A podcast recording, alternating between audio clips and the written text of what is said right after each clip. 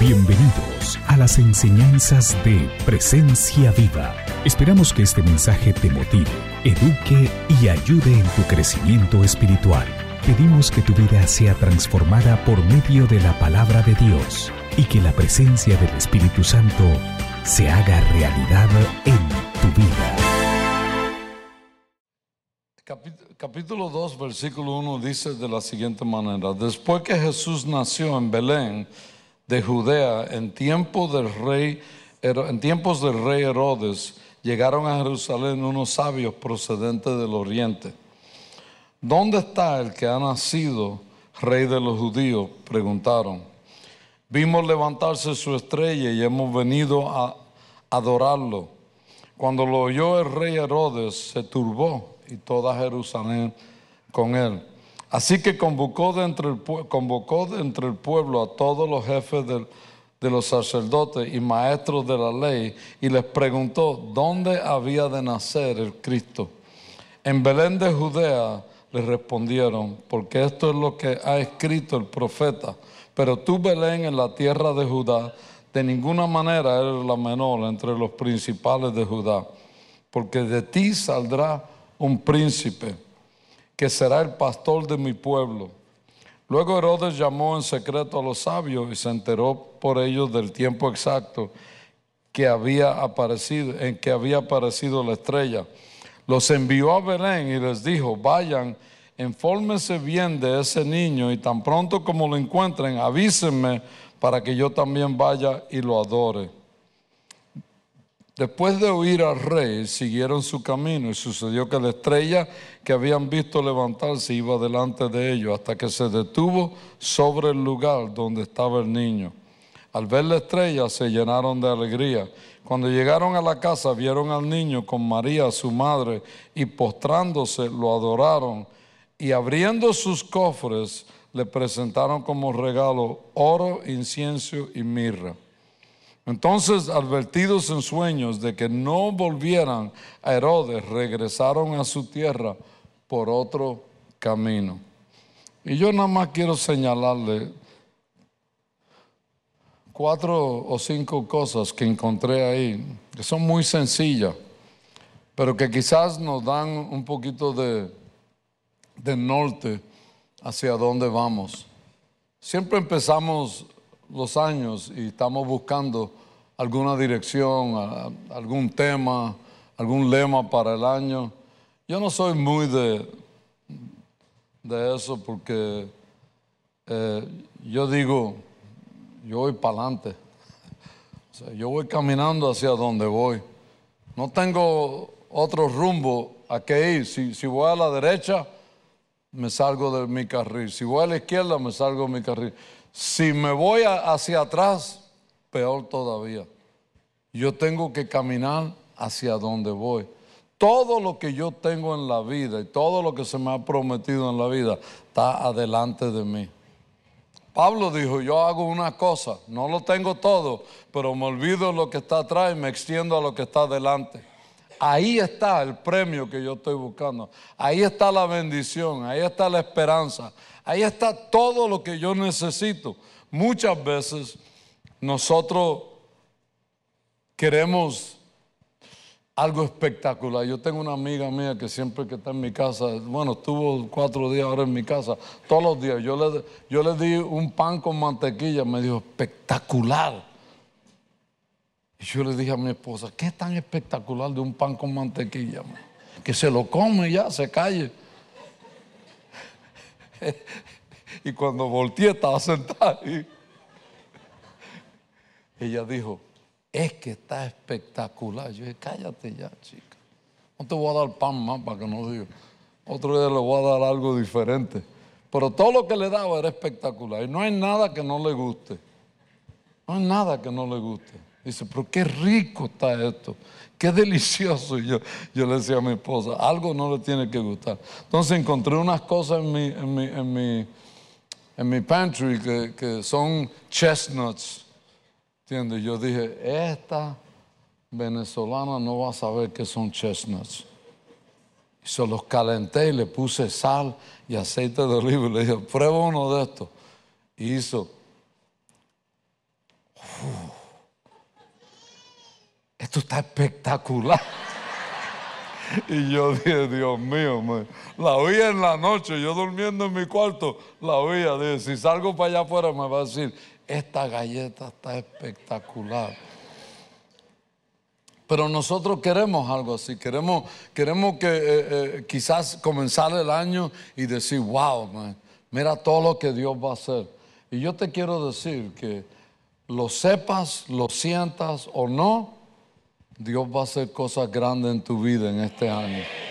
Porque Él es un Dios que todo lo que hace es maravilloso. Él, no, él no te va a dejar a mitad, Él no te va a dejar a medios.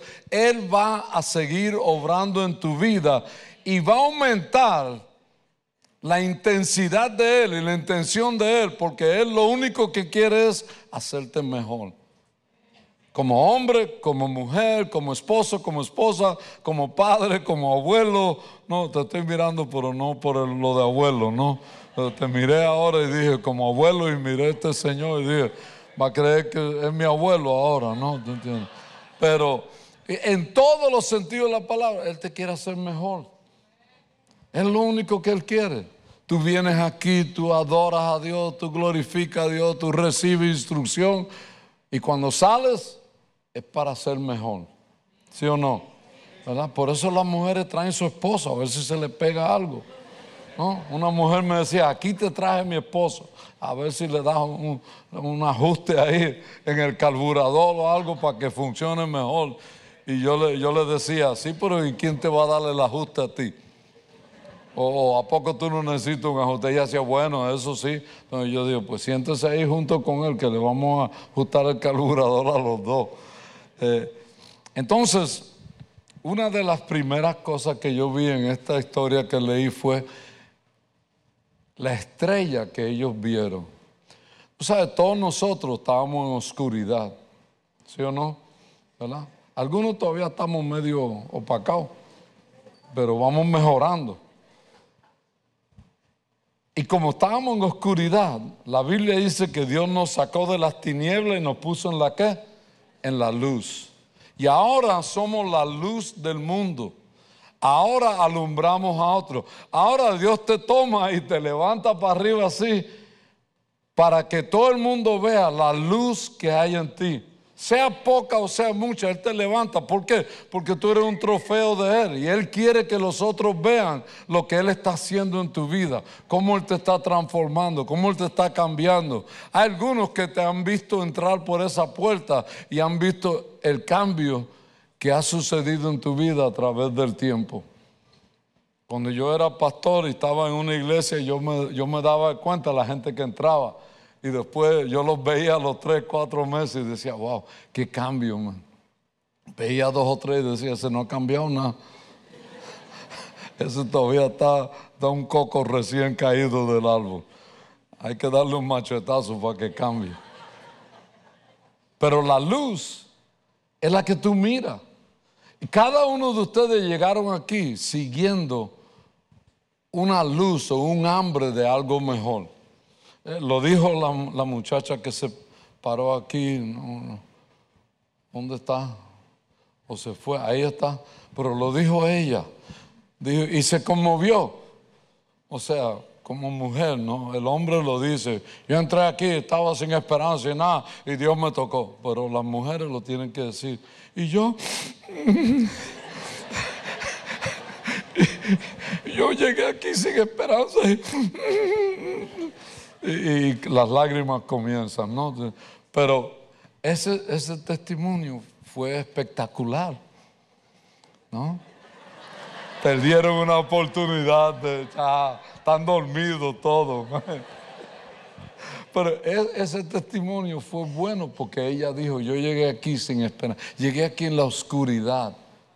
Y Dios me puso en la luz, me sacó de la tiniebla y me puso en la luz. Y puso un camino mejor enfrente de mí. Cada uno de nosotros que somos cristianos hoy hemos visto la luz, hemos, hemos seguido la estrella quizás que Dios puso ahí para dirigirnos hacia donde estaba el Señor, para que nosotros pudiéramos abrir nuestro corazón y decir, Señor, yo te necesito, yo no puedo vivir sin ti y luego pudiéramos decir, ¿dónde estuviera yo si no te hubiera conocido, ¿no? Yo le digo a mi esposa a veces, ¿dónde estuviera yo si no te hubiera conocido? Y ella me dice, ¿dónde? Yo dije, no te puedo decir porque vamos a pelear mucho, ¿no? Después. Pero la luz es la que te guía. ¿Y cuántos de ustedes saben que nosotros tenemos la luz en este año de 2023? Y esa luz te va a guiar exactamente donde tú tienes que llegar. Te va a llevar paso a paso. La Biblia dice, lámpara es a mis pies tu palabra. Lámpara. O sea, cada paso que yo doy. Ahorita yo venía por ahí, una muchacha que estaba aquí en el pasillo, no sé si vio que yo estoy viejo o qué, y andaba con un flashlight. Y yo le dije, ¿qué tú crees que me voy a caer, chica? Y yo sé caminar. Y ella dijo, no, no, por aquí para la luz. Y me llevó hasta aquí, hasta el de eso. Y luego yo le dije, es el viejito este que está sentado detrás de mí que necesita la luz. Pero ¿sabe por qué ella me estaba alumbrando? Para guiar mi paso para que yo no tropezara, para que yo pudiera poner el pie en el lugar correcto. Lámpara es a mis pies, para cada paso que yo doy, esta luz gloriosa me guía y me ayuda a poner el paso donde yo tengo que ponerlo. Lumbrera es a mi camino, en otras palabras, por el resto de mi vida me alumbrará esta luz gloriosa, no me dejará resbalar ni que mi pie tropiece. Man, eso es espectacular. ¿Sí o no? Gina, es espectacular. Gina, yo le hablo hasta de un vehículo y ella llora. Eso llora todo. Esta mañana estábamos hablando de ella. Hasta mis ojos me comenzaron a, lagrimear. Y yo, yo dije delante de mí, Dios mío, esta mujer estará sufriendo o qué? Ellos llegaron por una luz. Tú llegarás donde tú tienes que llegar por la luz que Dios ha puesto en ti. Te alumbrará. No te olvides de eso. La luz te alumbra. La segunda cosa que yo vi ahí fue que cuando ellos llegaron, ahora todo el mundo que viene a adorar no viene a adorar. Las noches de adoración, esas que ustedes leyeron ahí, que hay muchas cosas este mes, yo me voy mañana, porque aquí hay mucha actividad, ¿no? Chacho. Yo dije, ya estoy cansado y no soy ni de Miami. Pero la gente a veces te dice, vamos a adorar. El rey, el rey le dijo, yo también quiero ir a adorarle. Pues no quería adorarle. Él tenía otro pensamiento, él tenía otra motivación en su corazón. Pero estos hombres venían con una, con una motivación, venían con un propósito. Ellos venían a encontrar la luz, a adorar a aquel que es la luz y el Salvador del mundo. Ellos venían a adorarle. La luz te lleva al lugar correcto para tú adorar con la gente correcta correcta en el momento correcto también. Ellos encuentran a, niños y entran y lo primero que hacen es que se humillan.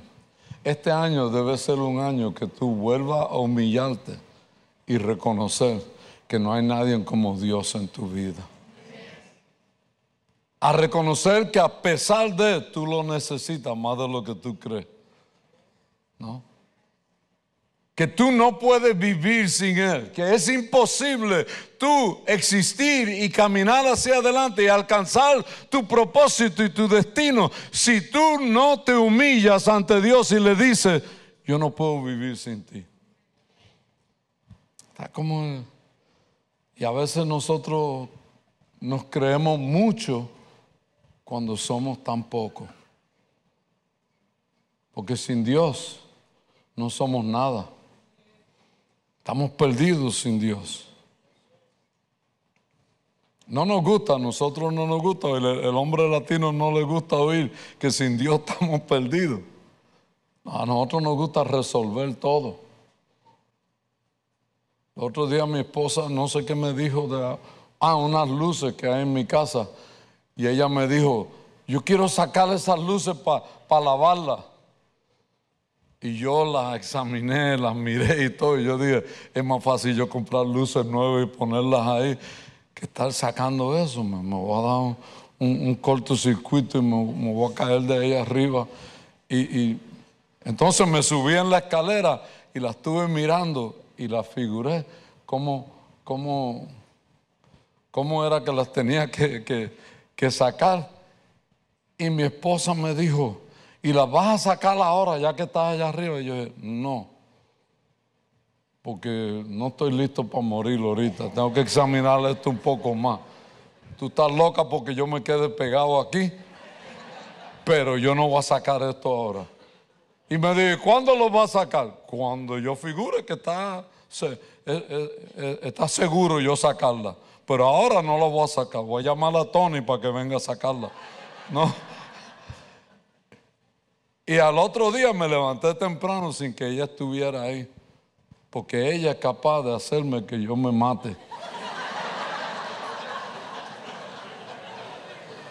Entonces yo me subí allá arriba, las miré bien, apagué el switch y comencé a sacarla.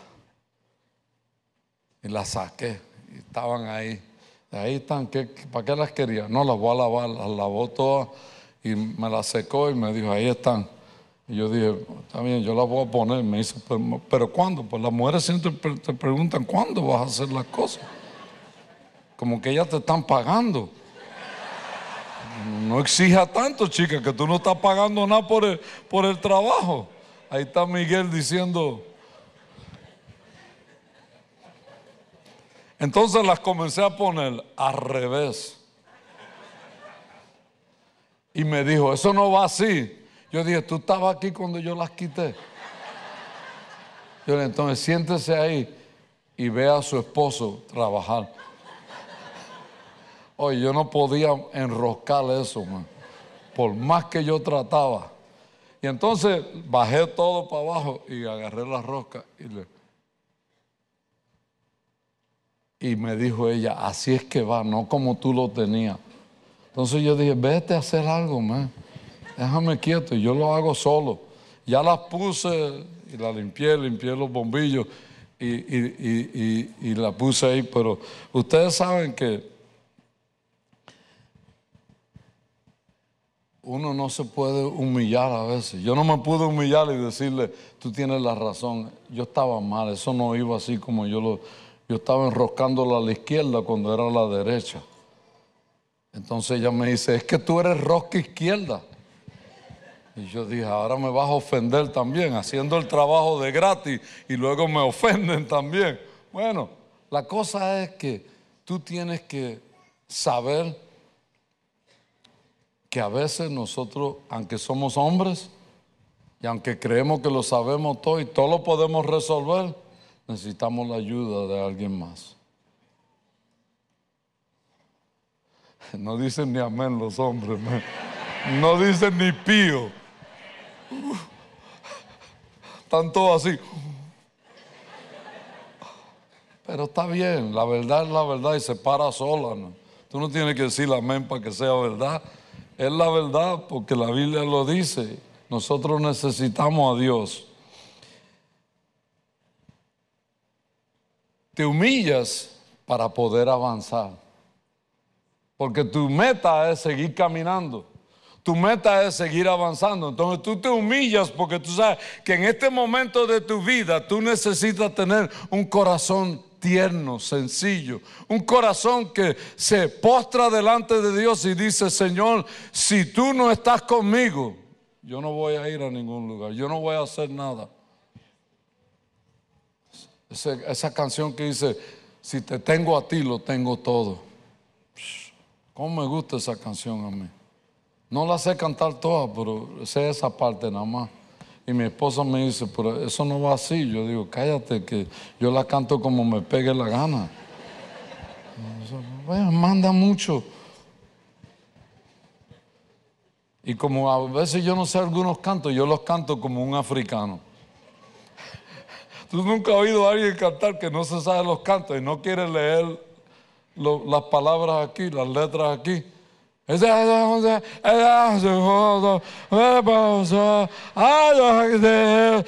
tú te miras y tú dices, ¿qué idioma es ese que tú estás cantando? Y el tipo dice, no es que no sé la canción. Pues cállate entonces, deja que yo la cante, chico. O mira las palabras allá arriba. Pero eh, siempre tú encuentras dos o tres de esos por ahí que están despistados. Que dicen, ay, y, y, siempre suben cuando no tienen. Ah, parece que están vendiendo plátano allá en su país.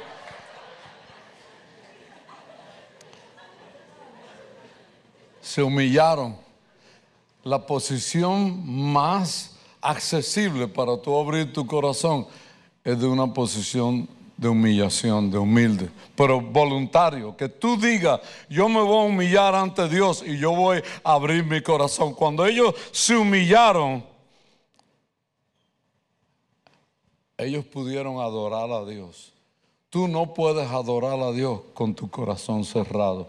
Tú tienes que abrir tu cofre ¿Sabe que hay un, dicho que dice, bueno, es, bíblico, dice, donde está tu tesoro, ahí está qué?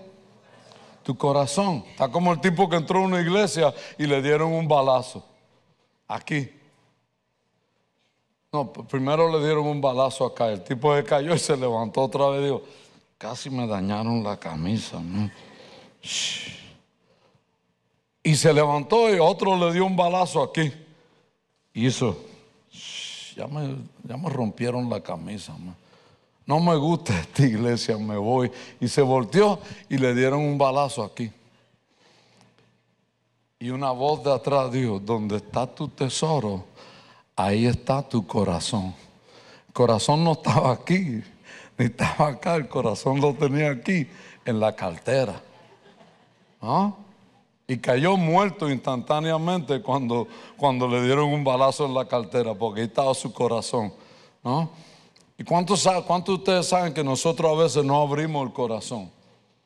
Y en el corazón traemos todo, lo escondido, lo secreto, y traemos lo único que Dios quiere de ti, que es tu corazón. Él dice, dame, hijo mío, hoy tu corazón. Miren tus ojos a través de mis caminos. En otras palabras, Dios no le interesa cuánto dinero tú tienes, no le interesa tu apellido, no le interesa que tanta gente tú conoces. Lo único que le interesa es que Él te pide tu corazón y si tú se lo das, Él lo cambia y lo transforma y te hace un hombre y una mujer nueva.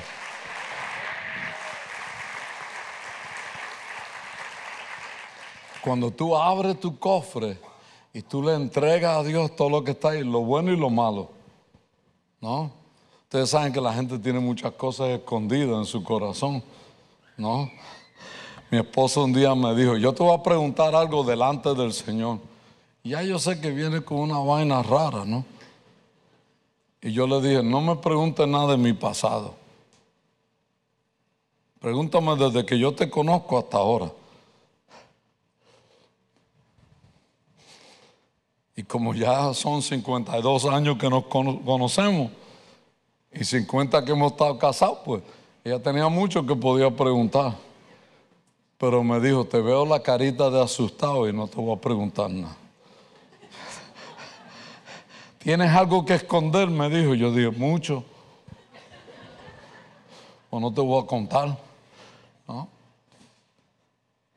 Y entonces ella, ella me dice, no solamente tienes que sacar lo bueno al Señor, lo malo también. Lo que hay en tu corazón que todavía tú no has resuelto.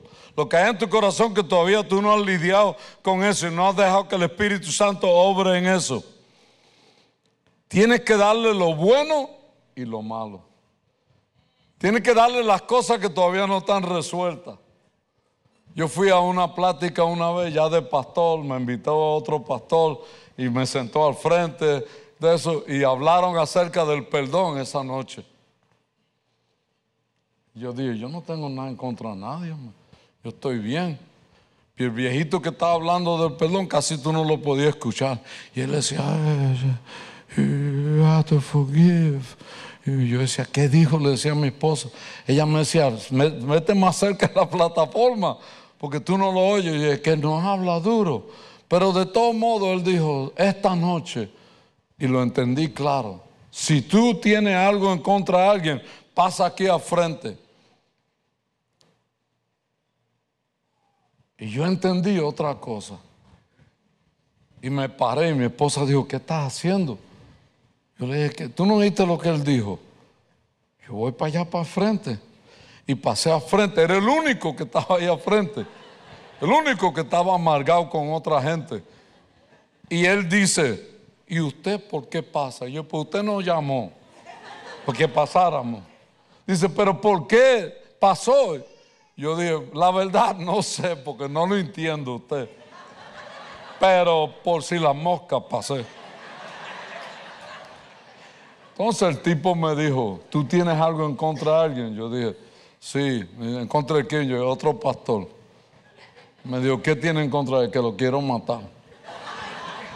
Pero soy cristiano, entonces estoy lidiando con eso. Algunos días lo quiero matar mucho, otros días lo quiero abrazar. Pero estoy bravo con él. Y me dijo, ¿tiene su teléfono? Y yo le dije, sí. Y lo apuntó y sacaron un teléfono con el cable más era un, landline, con el cable más largo desde por allá, traían un, un rollo de cable y lo pusieron aquí y el tipo agarra el teléfono y marca a ese pastor por los loudspeakers. Y yo dije, madre mía, ¿para qué? Qué bruto soy, man. Todos los pastores de la ciudad ahí, todo. Estaba sabroso esa noche, me. Y yo era el que estaba. Eh, y contesta mi amigo, hello. Y el viejito me dice, tú eres el que está bravo con él, contéstale. Y yo dije, hello. Y me dijo él, ¿eres tú yo? Y yo dije, sí, este viejo loco me hizo que te llamara. Y aquel pastor comenzó a llorar por el teléfono. Y me dijo, man, I'm sorry. Perdóname yo. Yo nunca te debía haber hecho lo que te hice. Y yo comienzo a llorar. Estoy atacado llorando y miro a mi esposa y ella está atacada llorando. Miro al viejito y él está riéndose. Y el viejito me, me dice, resuelve tu asunto, abre tu corazón con ese hombre y abrí mi corazón. Los últimos 10 años de la vida de ese hombre las pudimos vivir amigos. Y todavía cuando su esposa, me recuerdo que él estaba enfermo y le compré una mesa de domino. Aquí se la compré. En Miami se la llevé y él decía, oh, man, le compré unos dominos con su nombre. Y él estaba tan feliz. Y mi esposa me dice, man, qué, qué chévere fue eso que hizo el viejito. Y yo dije, ahora estoy enojado con el viejito. A esperar 10 años a otra conferencia para contentarme con el viejo loco ese. Pero no, no. Espectacular fue eso, man.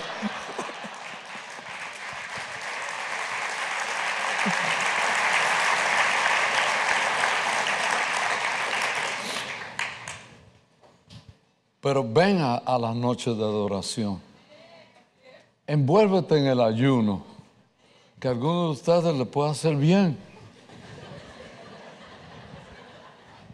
Algunos de ustedes han llevado todo el 2022 comiendo tostones y, mofongos y todo lo que hay, mondongo y todo eso.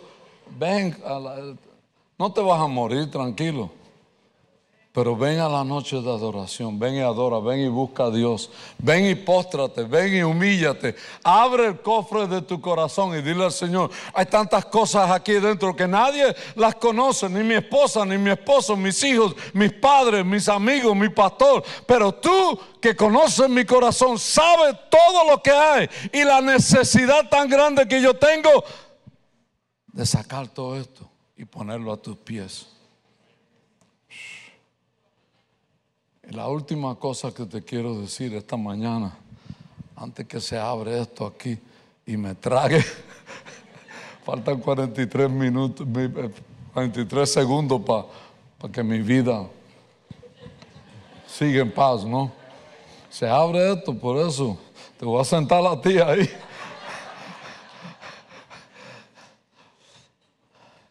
Tienes que regresarte por otro camino. Tienes que decir, yo no vuelvo atrás y no vuelvo por el camino donde, donde venía. Voy por otro camino.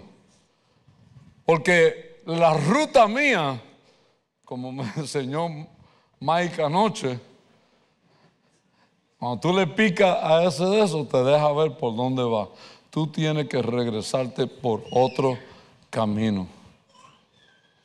No vuelvas por el mismo camino. No vuelvas con las mismas amistades. No, es más, algunos de nuestra familia tenemos que decirle chao. Y el latino no le gusta decirle chao a la familia. Morimos, pero con la familia. No, usted a veces tiene que escoger bien la gente que usted va a tener en su vida. Una vez me recuerdo bien que mi mamá trató mal a mi esposa y yo empaqué mis cosas en casa de mi mamá. Mi mamá dijo, ¿para dónde tú vas? Yo dije, me voy, porque esta es mi familia ahora. Y tú tratas mal a mi esposa y a mis hijos cada vez que yo vengo. Yo no puedo dejarte que haga eso. Ella dijo, tú me vas a abandonar a mí, que te di la vida. Yo, yo no te pedí que me diera vida. Eso fuiste tú y mi papá que se dieron una revolcada en el monte y yo salí.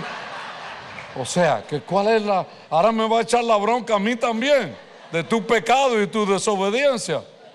Entonces ella me dijo, tienes toda la razón. Yo digo, pues déjeme quieto y me llevé a mi familia. ella me llamaba y me decía, ¿cuándo viene? Yo dije, no vuelvo. Te mando unos centavos, lo que tú necesites, pero no piso tu casa hasta que tú no tengas respeto por mi esposa, mi familia. Mi esposa me dijo, pero es tu mamá. Mi, esposa me dijo, es tu mamá, Joe. Yo dije, vete a vivir con ella tú, si, la quieres tanto. Pasaron dos años y un día mi, mamá me llama y me dice, hey, yo quiero ver a tu esposa, lo quiero ver a ustedes, a tus hijos. Y yo le dije, pero si tú dices una sola cosa derogativa de mi familia, yo me vuelvo a ir. Y un amigo mío me dijo, porque yo le estaba contando a un amigo, me dijo, es tu mamá. Yo dije, pues vete tú para que te adopte a ti. No. Cuando yo me voy de mi casa, porque yo me caso con mi esposa, esta es mi familia ahora. Ella sigue siendo mi madre toda la vida, pero esta es mi familia. Hay veces que nosotros tenemos que escoger bien los amigos y la familia para que ellos no nos roben y no nos pongan en una ruta equivocada. Entonces yo estoy en esta ruta yo estoy caminando en esta ruta. Nadie me va a desviar de ella. Yo sigo en esta ruta, yo sigo caminando. Yo no vuelvo por el mismo camino que yo vine a la luz. No, tú no puedes. Este año tú tienes que decir, mi camino va a ser mejor que el año pasado. Mi camino va a ser más directo, va a ser con menos dichos o, ¿cómo se dice dichos? Con, menos desvío, con menos tropiezo, yo voy en una ruta directa. Voy a pagar todo, todo, todo el peaje, voy a estar al día, pero yo voy caminando directo a donde voy. No me voy por el mismo camino. No escojo el camino fácil. No escojo el camino que es, que, ¿cómo se dice? Que, que, que es más fácil para yo caminarlo. Roberto Frost, un poeta, dijo esto lo dijo en inglés porque yo no lo sé decir en español. Dijo, two roads diverge in the yellow wood. And I, I chose the one less trodden.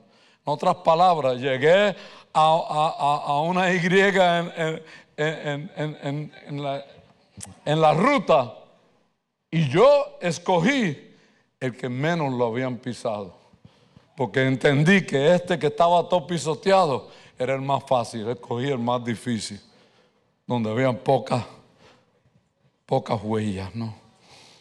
Tú tienes que decir, a ti y a tu familia. Y los hombres, a ti te toca decirle a tu familia. Nosotros no vamos a regresar por este camino. Nosotros vamos por el camino que la luz nos ha alumbrado. Nosotros escogemos un camino nuevo y diferente. Ustedes quieren un camino fácil, ustedes se van por ese camino, pero yo me voy por este, camino. Hace muchos años, yo y mi esposa estábamos recién convertidos, recién casados también. Y ustedes saben que los dos, de nosotros venimos de una vida de droga, de heroína.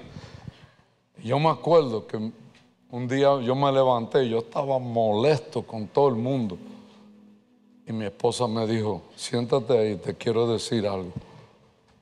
Si tú decides que tú quieres caminar por donde caminaste antes, vas a caminar solo. Y yo le dije, siéntate ahí. Pues, haciéndome el bravo, ¿no? Le dije, si tú decides caminar por, por donde caminaste antes, vas a caminar sola. Ella dijo, ah, entonces estamos de acuerdo, ¿no? Vámonos. Y yo dije, pero vámonos por la puerta de atrás para no caminar por la misma donde caminar. Otras palabras, tú tienes que escoger. Yo voy a caminar por un camino diferente. Dios te ha puesto en un camino diferente. No regrese por el mismo camino. Tú sabes lo que Dios le mostró a esta gente.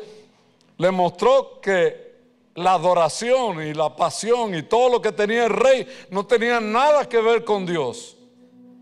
Pero lo que ellos habían experimentado tenía todo que ver con Dios. Yo te digo, mi hermano, mi hermana, regrésate por un camino diferente. No regrese por el mismo camino, no tenga el mismo, eh, eh, las mismas emociones de antes, no, no tenga el mismo rencor, la misma amargura, no tenga el mismo problema que tenía el año pasado. Decide que tú vas a caminar por un camino diferente, un camino que te conduce a la gloria de Dios. Si este mensaje ha edificado tu vida, escríbenos a info presenciaviva.com o te invitamos a visitar nuestra página web www.presenciaviva.com. Hasta la próxima.